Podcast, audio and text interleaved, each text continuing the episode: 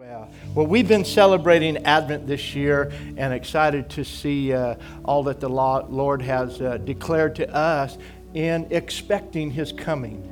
And that's what Advent means. It means an arrival. And uh, so we're celebrating the arrival of our Savior who has already come, but we carry the hope of His return. Amen? So we're looking forward to the second Advent. That's our blessed hope.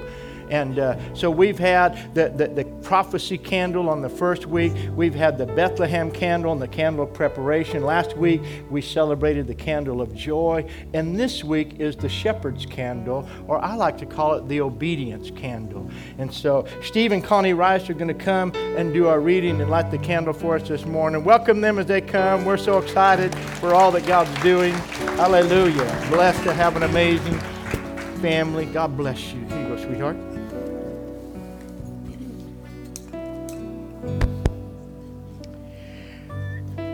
The scripture this morning is from Luke chapter two, verses one through seven. In those days, Caesar Augustus issued a decree that a census should be taken of the entire Roman world.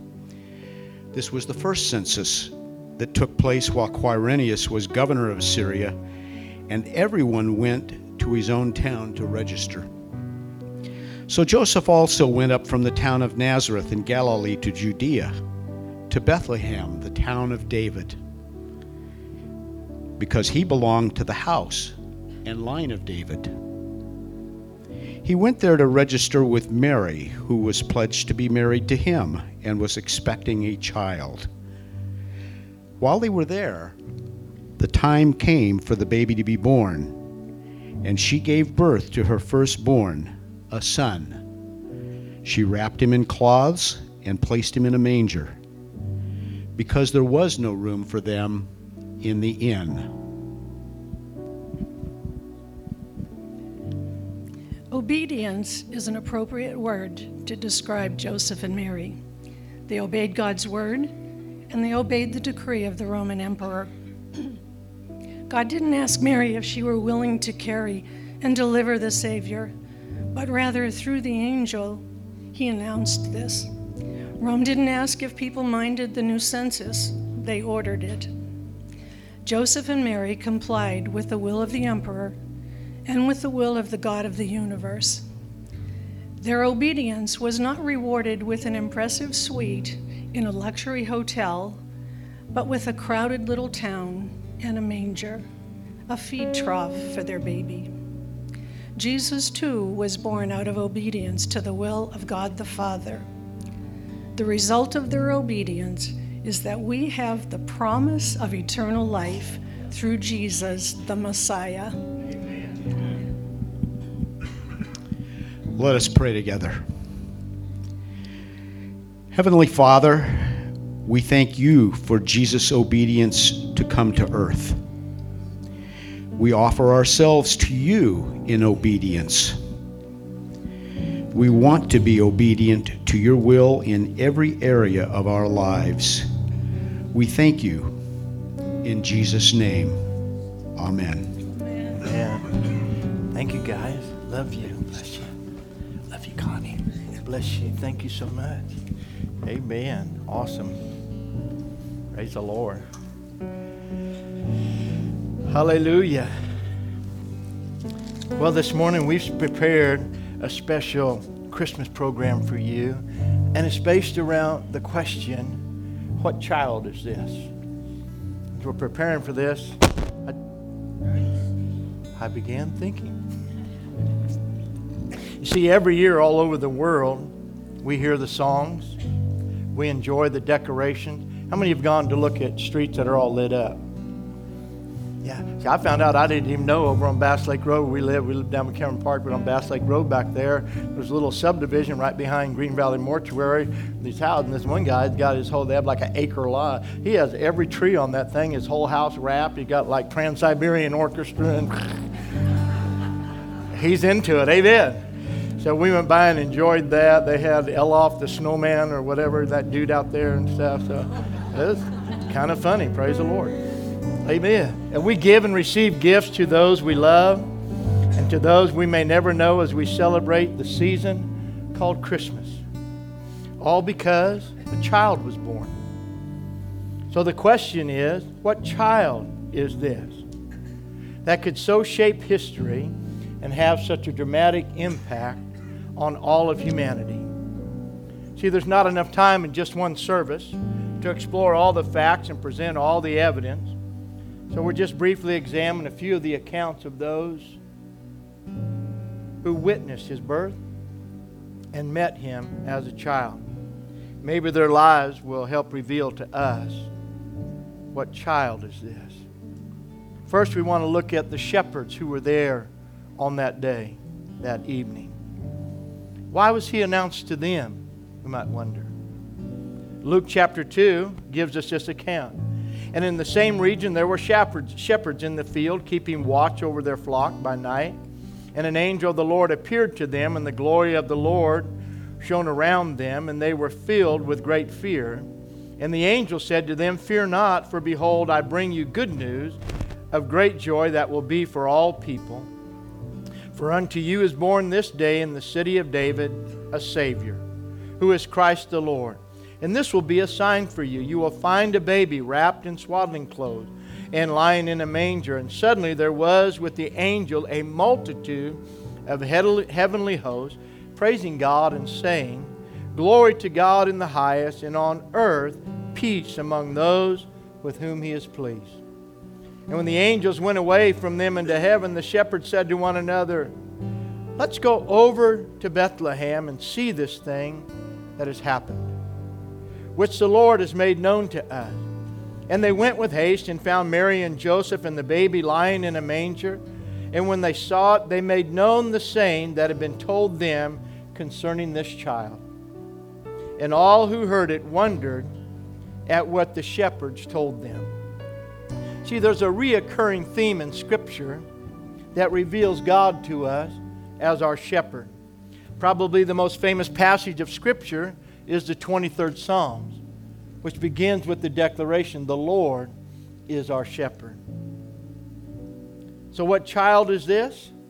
He's the one that left the riches and comfort of heaven to look for the ones who had gone astray. Paul wrote and said, "All we like sheep have gone astray. We have turned in every one of us to our own way." The mission of the shepherd is to look for and to rescue the ones who are lost. This is what a good shepherd naturally does. This is who this child in the manger would grow to become. He's the one who came to seek and to save those who were lost, ex- alone, exposed, and who had gone astray. Isaiah declared this about him in Isaiah forty and verse eleven. He said, "He will tend his flock like a shepherd. He will gather the lambs with his arms. He will carry them in his bosom, and gently lead those that are with young." See, there's no greater responsibility in life than to holding the life of another in the control of one's own hands. Protecting the life of others was the responsibility and calling of a shepherd. First Peter two and verse twenty-five tells us that we have now been returned and brought under the care of the shepherd and the bishop of our souls. And we can find and take our rest knowing that he is watching over us. So the question is, what child is this? He is the one who came to lay down his life for us. He's the one who came to provide for him, to protect us as his flock. He is the one blessed beyond measure. And with him, he would call us his own. And he is the one who would, and he is the one whose voice we would come to know. He is the one who is the good shepherd. His name is Jesus. He's the baby wrapped in swaddling clothes and lying in a manger, just as the angel said he would be. So now we too can tell everyone what has been heard, seen, and experienced concerning who this child is. And just as the shepherds did on that first Christmas in Bethlehem, we too can proclaim what we know of him. What child is this? He is a shepherd. He is the good shepherd. All right, listen up, boys. Y'all want to be good sheep herders and all, don't you? Two things you need to know. Number one, stay awake. And number two, you ask questions. You know, Benji, Benji, don't have to ask questions now, all right? No, well, I mean, you can ask a question. I mean, you know, if something don't look right or, you know, if you got a strange feeling in your gut, then, yeah, ask a question. For example, uh, that, that night when all those angels visited, yeah, well, everyone else was asleep. Not me, I was awake, just like my daddy taught me. Darn right I'm bragging. That's what separates men from the boys, son. So like I said, I was sitting there by the campfire, wide awake, and I just got this flutter in my gut. Like, you know, something's going to happen, like something big's going to happen, but you just don't know what it is, you know? I think that's it. You just don't know what you don't know. But I walk over that rise, and then bingo.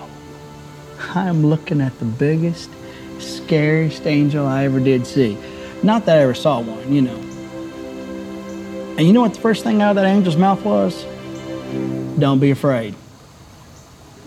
Too late. And then that angel just got this nice look on his face. He said, uh, I've got a message to tell you. And then the big old angel said, a baby got born tonight, and he's going to save the world. And then a mess of them angels came around, and they were saying, glory to God, glory to God in the highest. That's what they just kept saying. And then they was gone.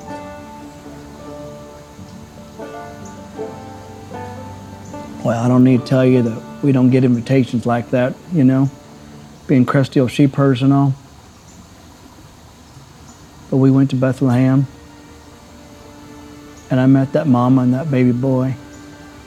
I think they were a little shocked to see us, but we told them about the angels and all.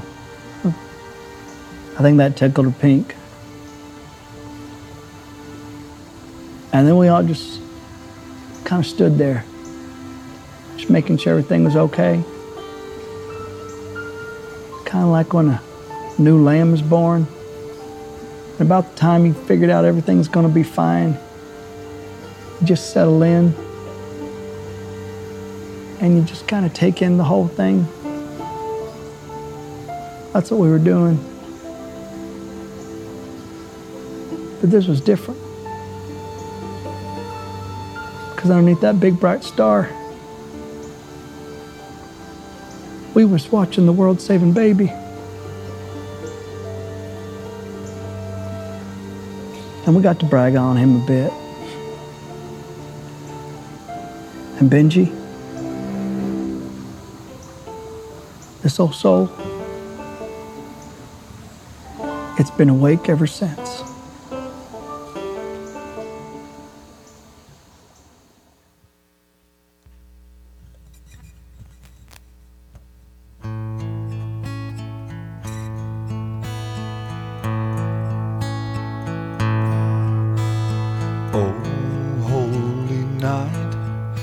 Stars are brightly shining. It is the night of the dear Savior's birth. Long lay the world in sin and error pining, till He appeared and the soul felt its worth.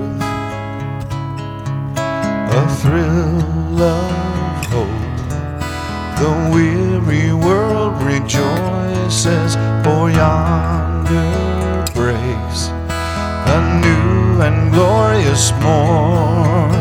Fall on your knees, oh hear the angel voices, oh night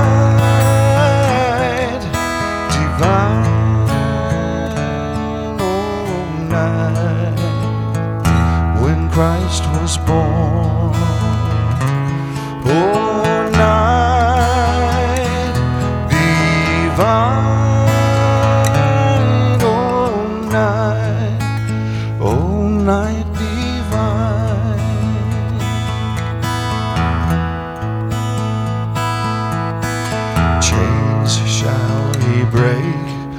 For the slave is our brother, and in his name all oppression shall cease. Sweet hymns of joy in grateful chorus raise, we let all within us praise his holy name. Christ is the Lord, let ever, ever praise thee. Noel, Noel, oh night when Christ was born.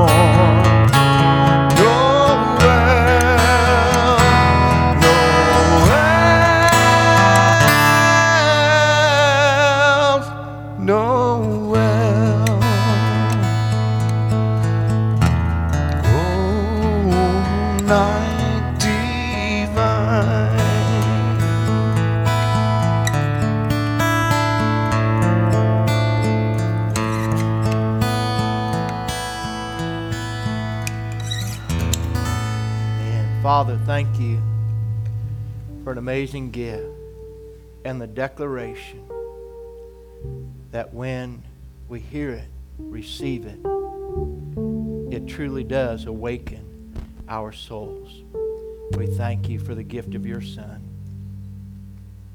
You know, there's another account of those who had heard or seen that he was coming, and that's the wise men.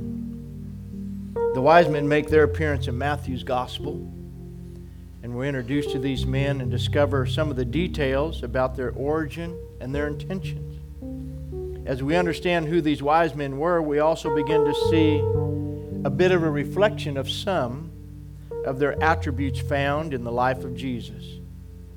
Matthew two, verses one and two reads like this. Now, after Jesus was born in Bethlehem of Judea in the days of Herod the king, wise men from the east came to Jerusalem, saying, Where is he who had been born King of the Jews? For we saw his star when it arose and have come to worship him. So what do the origin of these gifts and of these wise men have to do with answering the question, what child is this? You see, east in the culture of the day and still today means east of the River Jordan.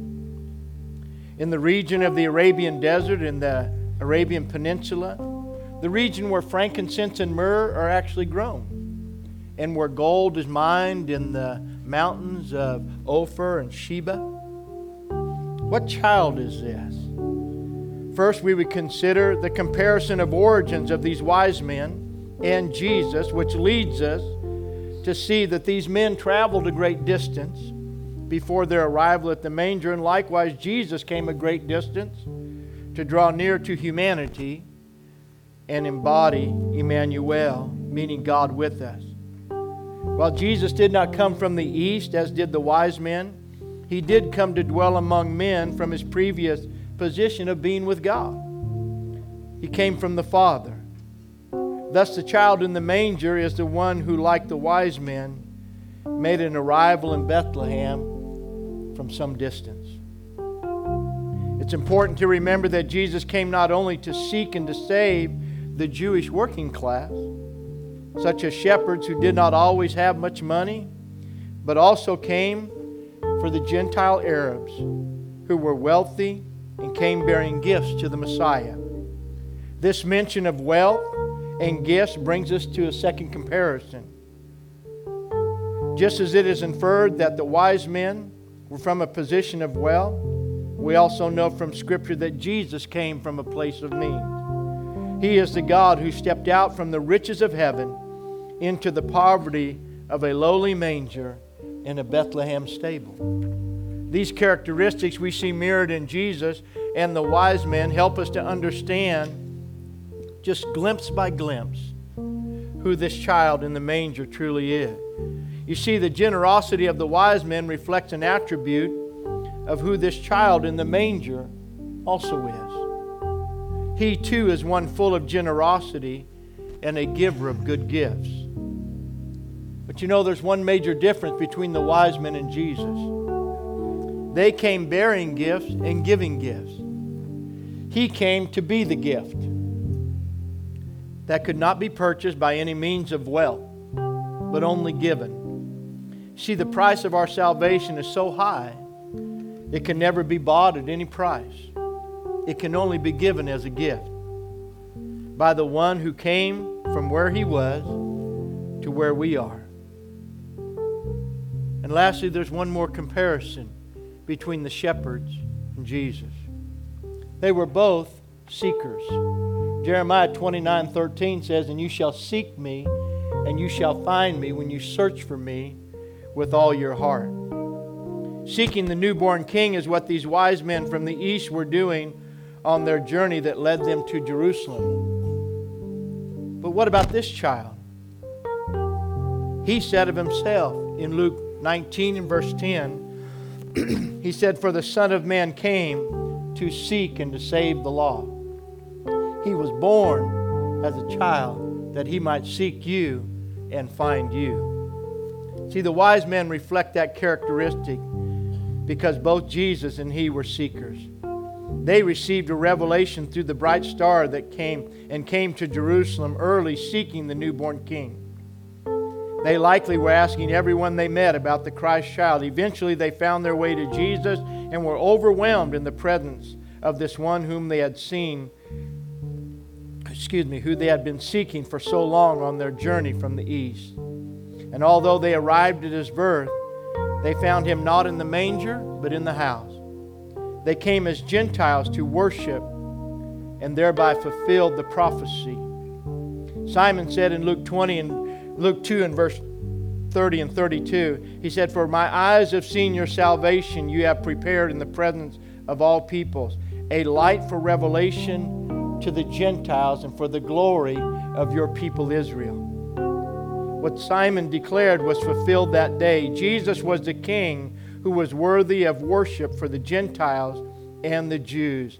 And he is the one who offered salvation for all peoples of all nations. I don't know about you, I'm thankful for that.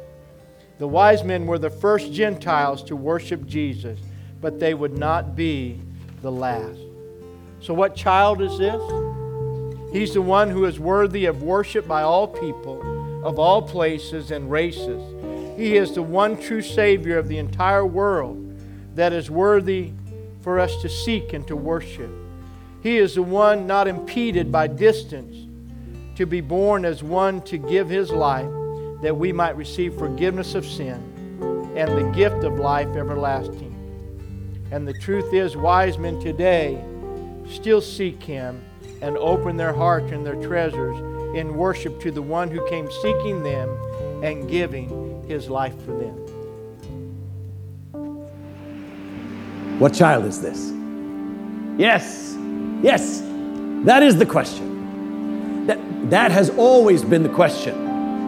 What child is this? That, that, that single question was the driving force behind our lengthy journey. We had to figure out what child this is.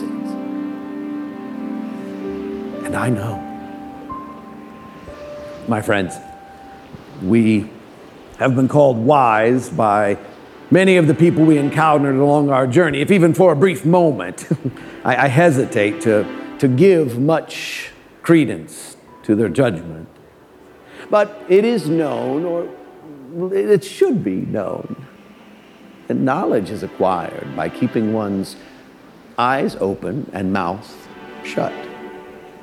So, may I suggest that you keep your mouths closed and your ears open, and I will, to the best of my ability, answer your question as clear as I can. One, we did not stumble upon this child. No, we found a needle in a haystack. And how did we find this needle? Follow the star. I know, to many that would be considered a fool's errand, but we are no fools. No, that star was moved by some unseen force. And who moves stars but God? Two, we encountered that corrupt king. That king wanted us to find the child so that he could worship the child.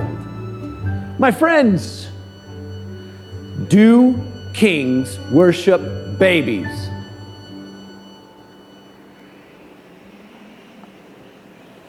No. Kings defend their thrones. And that king, that king, that Herod, is a ruthless and cruel despot. It does not take a wise man to discern that. And that king felt that this child was a threat.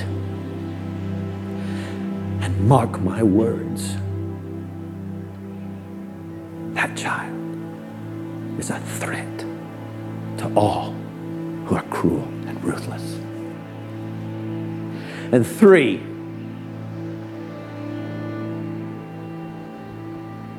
I don't have words for three. My entire life I have searched, and yet it was always just beyond the horizon of my knowing, until in an instant I crossed a threshold, and there it was. That father, that mother, that star, the child. It was all there. All my searching, all my studying, it was all right there. All in that child. How could I not worship him?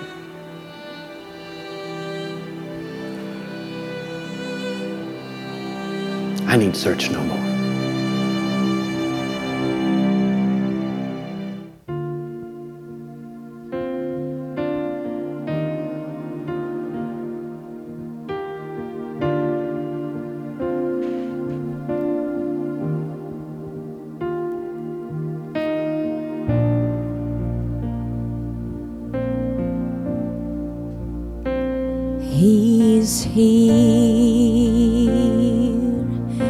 Savior has been born, and all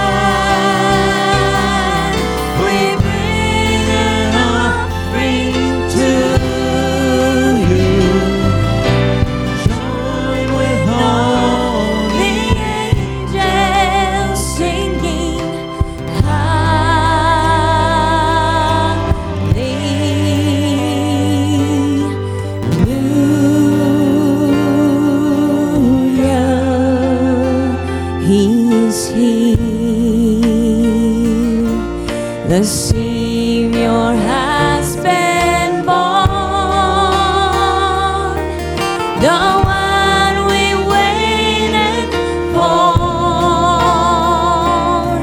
surrounded by our praises.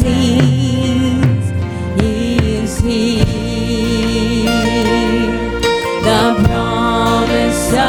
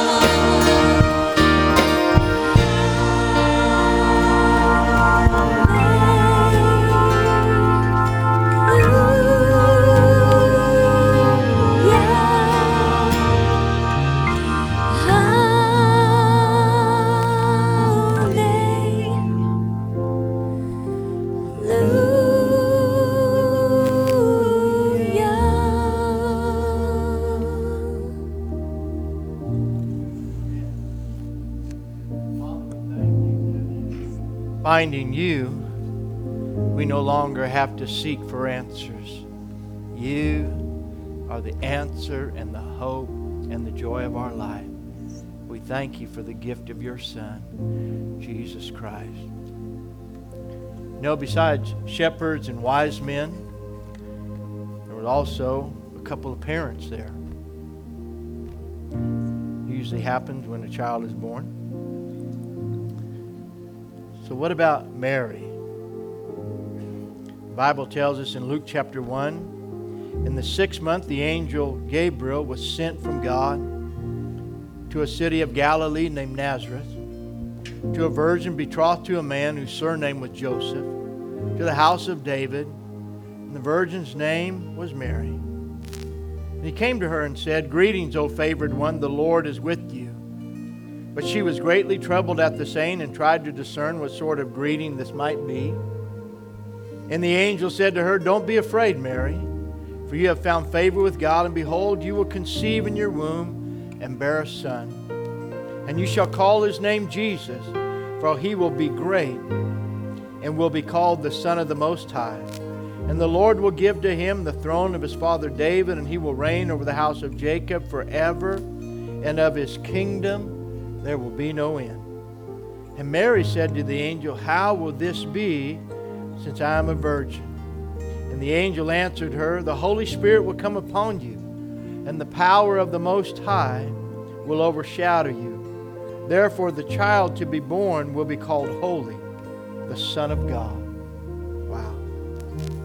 See, Luke clearly states the son of Mary was to be named Jesus.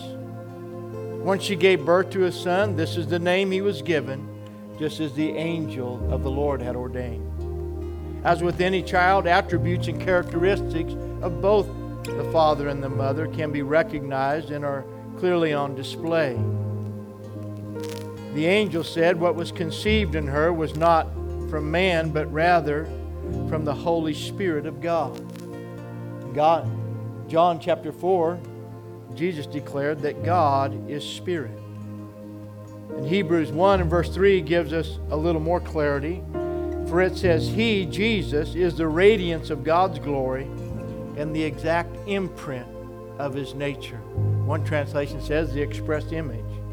And he upholds the universe by the word of his power. So we see the child embodies the exact representation of God the Father, who conceived Jesus in the womb of Mary by way of the Holy Spirit, revealing to us that Jesus was fully God. But while there are certainly reflections of the Father in the life of Christ, we also see the reflections of his mother Mary in his life as well. So what child is this? Well, a son having attributes and characteristics of his mother does not make him less male. How many would agree? Rather, it simply completes the design of God, who created his son to be the reflections of his mother as one of her son's parents. We see in the gospel accounts the way Jesus deals with people, especially with children, with compassion, patience, and tenderness. Over and over again, Jesus takes them and takes time to value the children and people that are found in the margins of life. How does he do that? By giving them dignity and reaching out to embrace and bless them with the appropriate and meaningful look. In the Gospel of Luke, when Jesus longed for the people of Jerusalem, he compares himself as a mother hen longing to gather her chicks under her wing. It's recorded that he said, "O Jerusalem, Jerusalem, the city that kills the prophets and stones those who are sent to it, how often I would have gathered your children together as a hen gathers her brood under her wings, and you would not." And then additionally, we find that both Mary and Jesus display strong lives that are willing to receive a mission from God that includes great faith, requires hope and trust in their Heavenly Father. When Mary received the commission from the Lord, she responded by saying, "Behold, I am the servant of the Lord. Let it be to me according to your word." And when Jesus grew into adulthood and was in the Garden of Gethsemane, praying about the mission that had been given to him to go and to give his life upon the cross for all of humanity, like his mother, he prayed in humble submission. And he says, "Father, if you are willing, remove this cup from me. Nevertheless, not my will, but yours be done." So what child is this? One other comparison is that both Mary and Jesus lived great lives of consequence that included deep pain. Both his heart and hers would be pierced from the cross experience. This is part of the answer to what child is this. Regardless of the pain that Mary knew she would experience in watching her son suffer on the cross, she was present in both his pain and hers. You see, one of the most powerful scenes of compassion and care that we mutually see displayed in the lives of Mary and Jesus was towards one another. At the cross, where Mary is near Jesus while he is hanging there. You see, while Mary seeks to be near, comforting and supporting her son, likewise we see the compassion and care of the son back to his mother in this same moment. John nineteen records it this way. When Jesus saw his mother and the disciple whom he loved standing nearby, he said to his mother, "Woman, behold your son." Then he said to the disciple, "Behold your mother."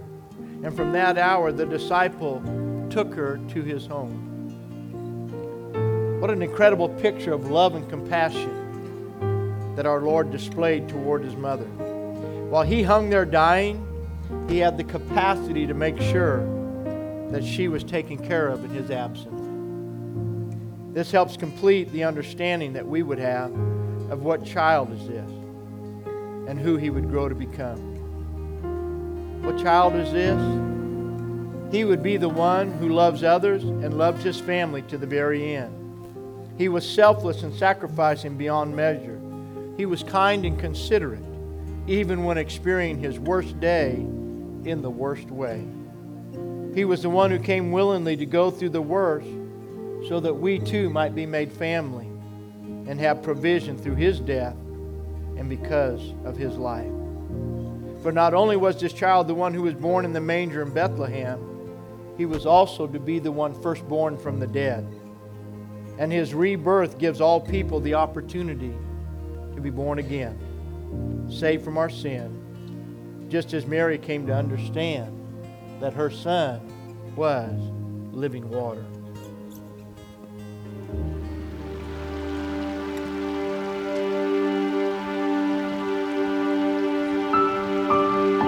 What child is this?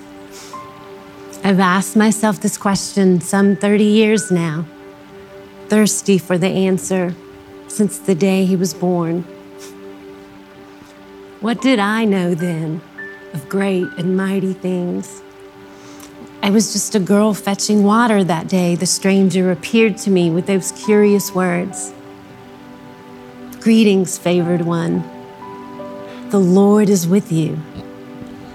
He must have seen the change in my face, the one I now know to be an angel. "Do not be afraid," he said. "You will be pregnant with God's son, and he will be great, this child, forever and ever, and he will rescue his people." That was the exact moment. It was more than curiosity. I thirsted for more. I watched in silence as he was visited by shepherds and scholars, all with stories of angels and stars and grand pronouncements. One day, I found him in the temple. He was a boy, speaking wisdom with men old enough to be his grandfather. And I am awed. And I am thirsty. And now, he has grown up, my boy. I watch him do and say curious and wondrous things. I hear him say, "I am living water." Do I drink? Do I dare drink? Yes, I have been the favored one to see him grow into a man. What else will he do? Every step he takes seems to be filled with wonder. My baby, my boy, this man, my God. Yes. I look back on that night some thirty years ago now, And I remember holding him close, so thankful to be his mother, knowing this would be no ordinary child.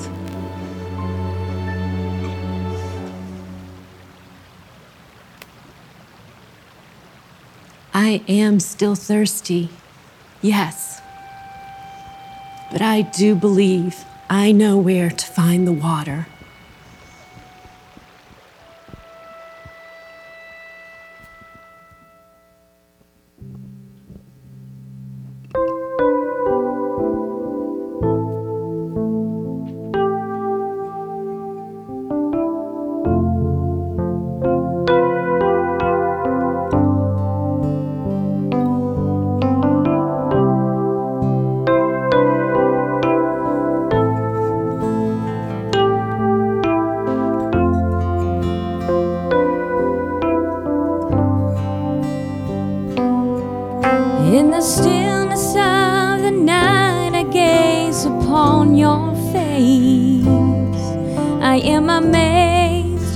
This wonder I behold,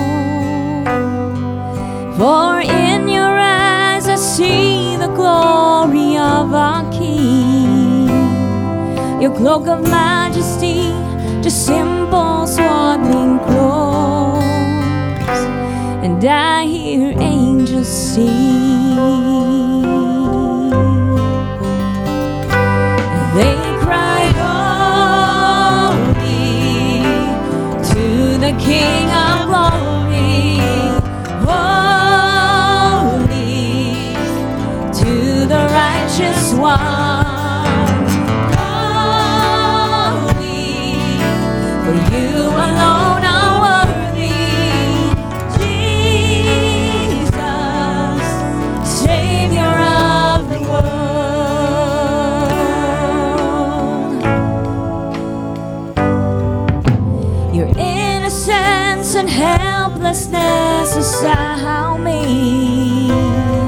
I'm overwhelmed at this precious gift I hold, for I know that as I hold you here in my arms, I know that one day you will hold the world in yours, and I hear angels sing.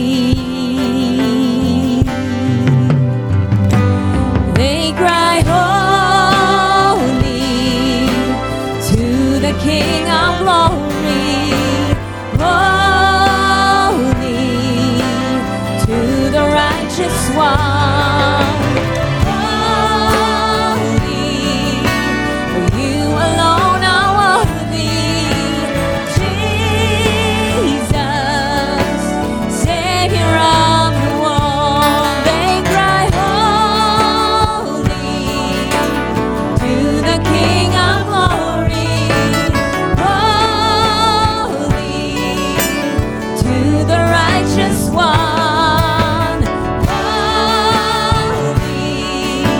for you alone are worthy, Jesus, Savior of the world, Savior of the world,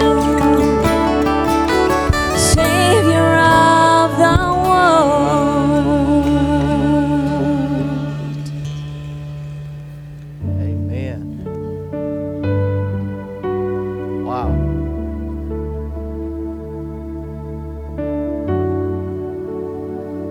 You, I'm glad this is more than just a story.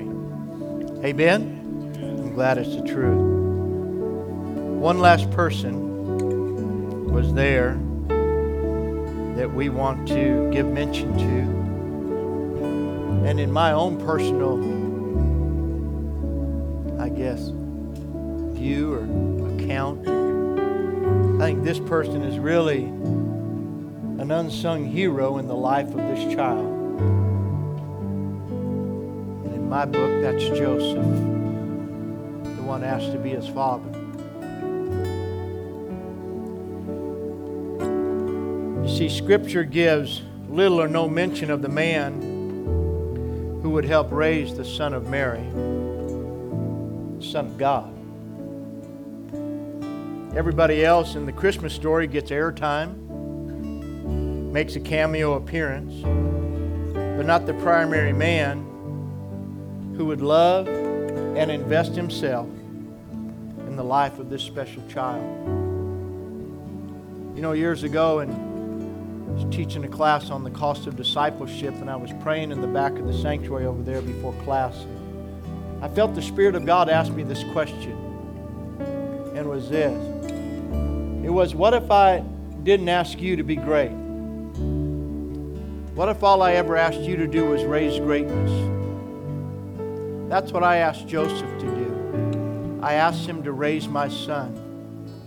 I asked him to raise greatness. See, we can't know for sure, but it seems like Joseph would be okay without much or any fanfare. In fact, Mark's gospel gave Joseph no exposure at all, zero. Joseph is never once mentioned, cited, or alluded to in all of the Gospel of Mark. Although Matthew, Luke, and John all mention Joseph by name, none of them record him as ever, record him as ever having a speaking part. A few of Joseph's actions are recorded during the early years of his relationship with Mary and into Jesus' early life. But none of his words remain in print within the pages of the Bible. Only his actions of obedience, care, presence are mentioned. Joseph's words are not present in the gospel text, but Joseph quietly was present at the manger, before the manger, and after the manger. He was present. The last mention we have of him, as Mary said, when they were in the temple with Jesus. You see, during the early childhood years of Jesus' life on earth, he was not only known as the son of Mary, but he was also known as the son of Joseph. So what child is this? He's a child adopted by a father who loved him. How do we know Jesus was adopted by Joseph? There's clues in the places that the Bible do not mention. One is where Joseph isn't personally mentioned, but one is in Matthew chapter one. It says, now the birth of Joseph, excuse me, of Jesus took place in this way. When his mother Mary had been betrothed to Joseph, before they came together, she was found to be with child from the Holy Spirit, and her husband Joseph, being a just man and unwilling to put her to shame, resolved to divorce her quietly. But as he considered these things, an angel of the Lord appeared to him in a dream, saying, Joseph, son of David, do not fear to take Mary as your wife, for that which is conceived in her is from the Holy Spirit. She will bear a son, and you shall call his name Jesus, for he will save his people from their sin. And all this took place to fulfill what the Lord had spoken by the prophet, behold, a virgin shall conceive and bear a son, and they shall call his name Emmanuel, which means God with us. So when Joseph woke from sleep, he did as the angel of the Lord commanded him. He took his wife, but knew her not until she had given birth to a son, and he called his name Jesus. See, two places in that text give us reference to the fact that Joseph adopted Jesus as his son. They were, she shall bear a son, and you shall call his name Jesus. And then the closing statement that he called his name Jesus. You see, naming a child is the responsibility of the father. The intention of God was for Joseph to adopt Jesus as his son, become his earthly father. When Jesus was born in Bethlehem on that night, Joseph named the child, his adopted child, Jesus. It was his responsibility as the adoptive father. On the night Jesus was born, Joseph not only gave Jesus his name, but Joseph also likely took the newborn baby and symbolically placed Jesus across his knees. Such a symbolic act was the way a first century husband in biblical days acknowledged the legitimacy of his newly born descendant. Subsequently, for a man to place someone else's child across his knee was a sacred and symbolic act signifying adoption. And although the Bible does not state explicitly that Joseph did this, it is highly probable Joseph not only gave Jesus his name, but also laid Jesus across his knees, claiming his legacy, adopting the son of Mary as his own. And Mary also recognized Joseph as the father of her son. When they entered the temple, it's recorded in Luke chapter two, at the age of twelve, when they found Jesus there. And when his parents saw him, they were astonished. And Mary, his mother, said to him, "Son, why have you treated us so? Behold, your father and I have been searching for you in great distress." See, Luke identified both Mary and Joseph as Jesus' parents. Mary, Jesus' birth mother, calls her husband Joseph his father. And it's clear that Joseph adopted Jesus as his son. It was how Jesus was known in his childhood, even into his adult life. One other clue that I'll give you is when Jesus was calling his disciples along Galilee. He had called Philip, and Philip went to find his brother Nathanael. And Philip, upon finding Nathanael, he said to him, "Come, for we have found him whom Moses and the law and the prophets wrote, Jesus of Nazareth, the son of Joseph." You might be asking, "Pastor, why are you spending so much time talking about Joseph adopting Jesus?" Because there's a point here that I want you to get this morning that is so important for us to understand. Because God always needs a man in the earth to operate in obedience to his word and his will, so he can release his purpose through their obedience. God is always looking for somebody to say yes, excuse me, to say yes to his plan. If you remember back, God asked Abraham, he said, "Give me your son, your only son Isaac." And through Abraham's obedience to offer up Isaac on an altar, God was able to intervene and offer up his son as a sacrifice for you and I.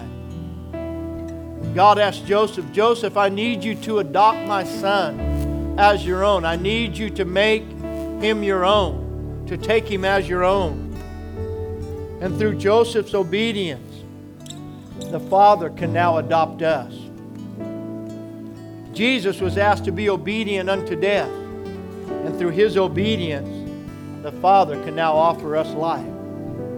What Joseph did was so powerful. Who is this child? He's the one who makes adoption into his family possible. And adoption leads to our salvation, which includes our freedom from sin. That's what Joseph was told to name his adoptive son when he would be born. He said, "Joseph, son of David, do not fear to take Mary as your wife, which is conceived in her, for that which is conceived in her is from the Holy Spirit. She will bear a son, and you shall call his name Jesus, for he will save his people from their sin." The name of Jesus means God saves. What God saves, God adopts as his own and for his own by the power of the Holy Spirit. When you accept this gift, the Bible says you're adopted into the family of God. You're made a joint heir with Christ. God saves you and adopts you as his own. Paul said this in Romans eight, "For all who are led by the Spirit are the sons of God. For you did not receive the spirit of slavery to fall back into fear, but you have received the Spirit of adoption as son, by whom we cry, Abba, Father. The Spirit himself bears witness with our spirit that we are the children of God. And if children, then heirs, heirs of God and fellow heirs with Christ, provided we suffer with him in order that we may be also glorified with him." You see, after our adoption in the family of God, the Father, by the Father, that is made possible by the Son, through the obedience of Joseph, saying yes to God. Never forget that. Joseph's obedience opened the door for our adoption by the Father.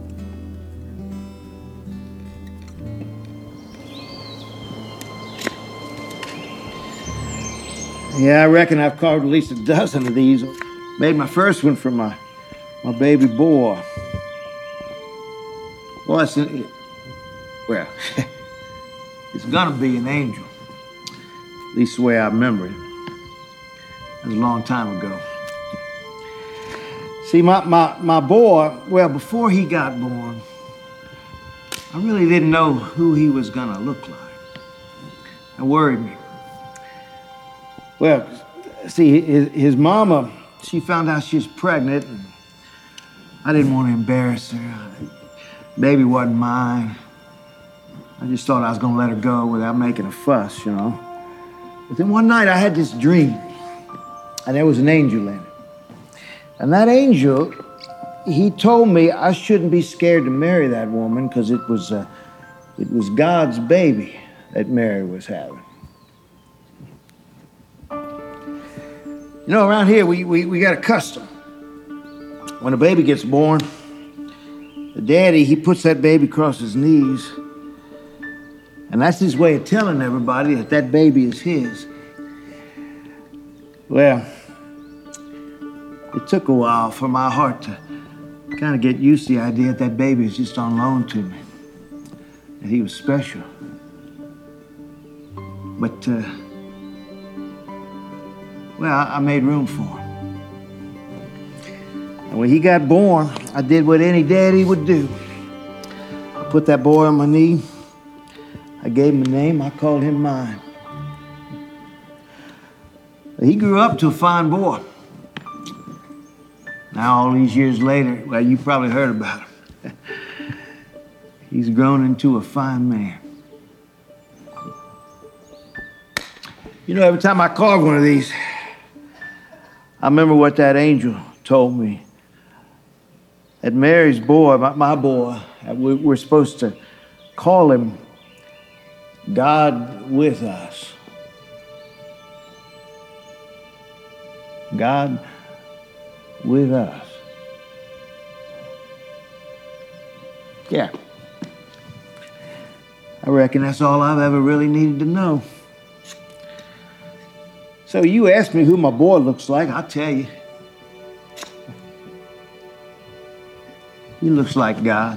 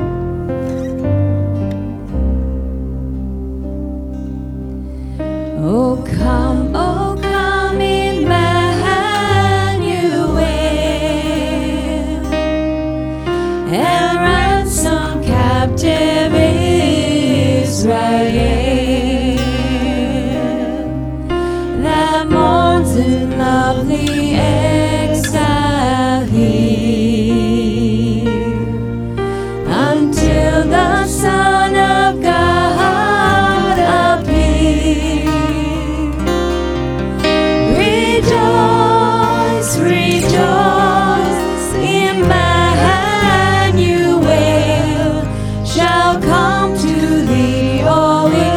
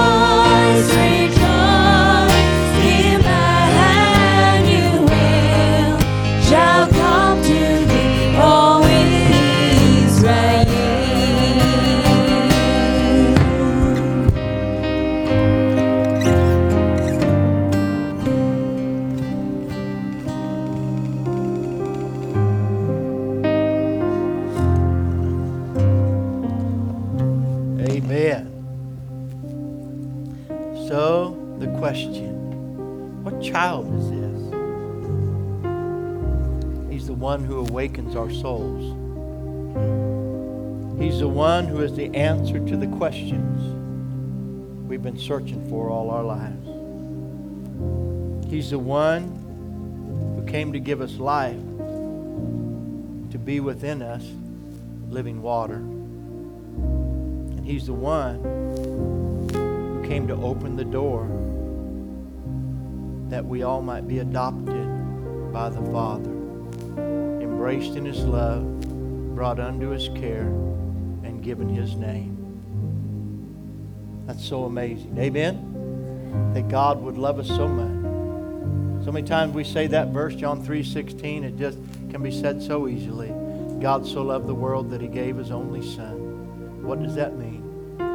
He gave us this child born in a manger, conceived of a virgin, raised up with all the attributes, the character, and the nature of God, to give his life for you and for me, the greatest gift the world has ever known. He is the one who came to be the gift that could not be purchased by any measure of wealth, only given. The price of our salvation that was so high that it could never be bought at any price.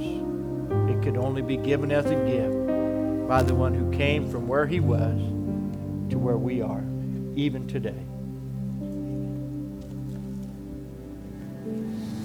I've always wondered if I'd been at the stable that night, would I have seen a king or just a baby? If I'd stood there with the shepherds listening to stories about choirs of angels, would I have asked, what child is this?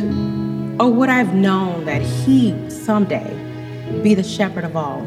If I'd watched wise men bring valuable gifts and kneel down under the guard of heavenly wonders, would I have understood that he was the one in whom I'd find all wisdom? And that he was the greatest gift of all.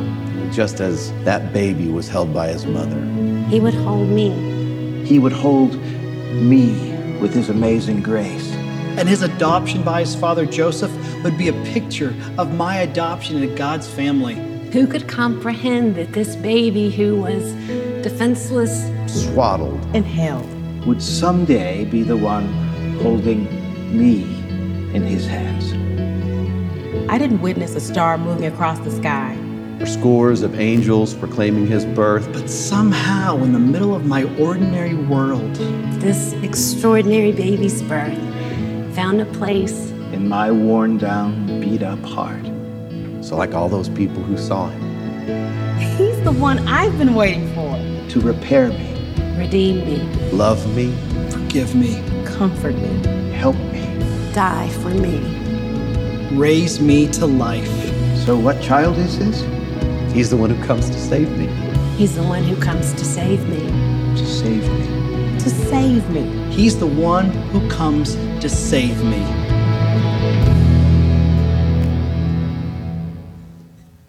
Amen. One, two, three, four, five, six.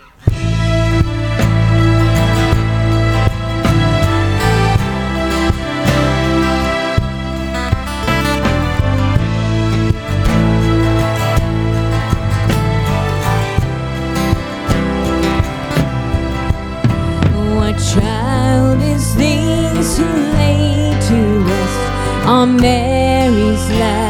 But sleeping, whom angels greet with anthems sweet, while shepherds watch shall keeping.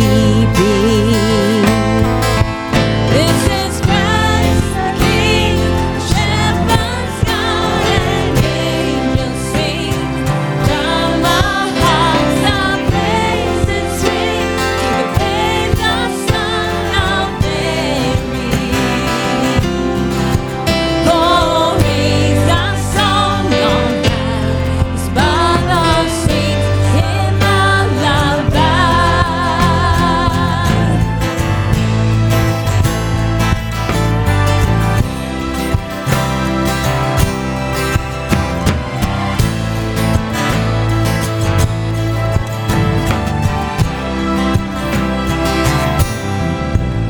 So bring him incense, gold and myrrh. Compare King to all, the King of Kings, salvation brings, that loving heart enthroned.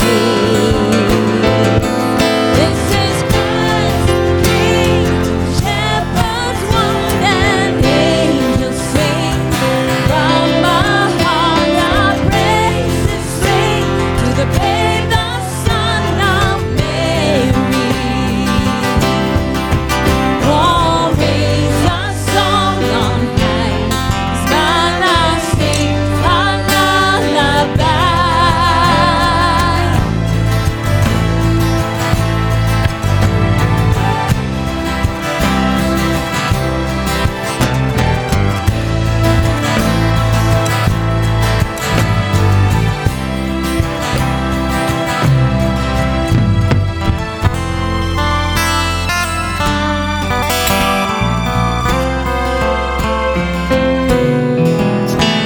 heart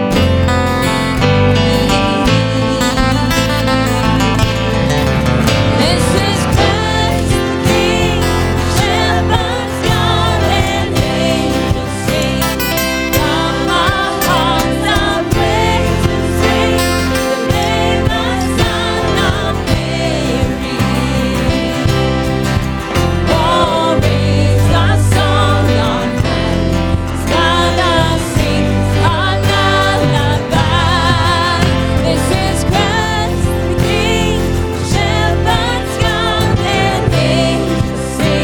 praises ring, to the babe, the Son of Mary.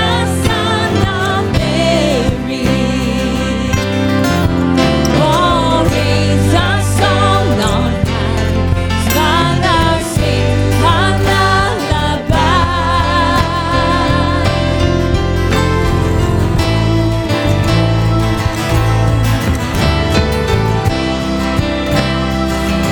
raise a song on high,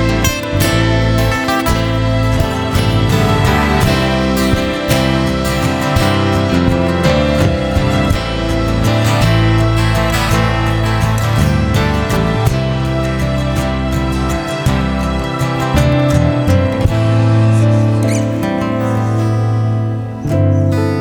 I sing, a lullaby. Father, we thank you today. We're overwhelmed by barely seeing just how much you love us. As Paul said, you have a love for us that's beyond the depth of even our comprehension. Father, that you would somehow choose with your Son, even as Paul wrote, when we were yet sinners, that you would send your Son to die for us, not because of any good in us, but just because of your love for us. So, Father, today we thank you for the amazing gift of your Son, Jesus Christ. Father, never let us get so caught up in the hype, the joy, the spirit of this season, that we forget that on this day, on that night, born unto us in the city of David, Bethlehem of Judea, our Savior was born, died for us so he could live in us, so we could be adopted by you. We thank you for that today. In Jesus' name, amen. I'm going to ask you just to maybe pray with me. Maybe you're here today. The lights are down. I can't see your faces and knowing. But maybe you're here today and you have never, ever accepted God's gift and His amazing grace for your life, the gift of His Son. Maybe today is the day God brought you to this place for this moment, that you might receive His adoption in your life. That's His heart. He wants to adopt you, give you His name, set his love upon you if you would just receive him. So I'm asking you to pray this prayer with me. I'm asking everybody if you would. Let's just pray this together. Heavenly Father, I believe you love me so much. You gave me the gift of your Son, born of a virgin, born in a stable, declared to the world, and revealed to my heart today. Today I declare that I believe Jesus Christ is Lord and Savior. I ask for your forgiveness. Come into my heart. Wash me with your blood. I receive you as my Lord. Adopt me as your son. Set your name upon me. I'll live for you from this day forward. In Jesus' name, amen. Somebody give the Lord a good praise this morning. Amen. What child is this? He's God's gift to you. At any moment and to anyone. And I ask that you would be as bold as a shepherd, as wise as a wise man, as changed as Mary, and as obedient as Joseph. And tell everybody you know about the amazing gift that God's given to you in his Son. Amen? Share the gift with somebody. Let somebody know how much God loves them. And let them see it with his love flowing through you. Praise the Lord.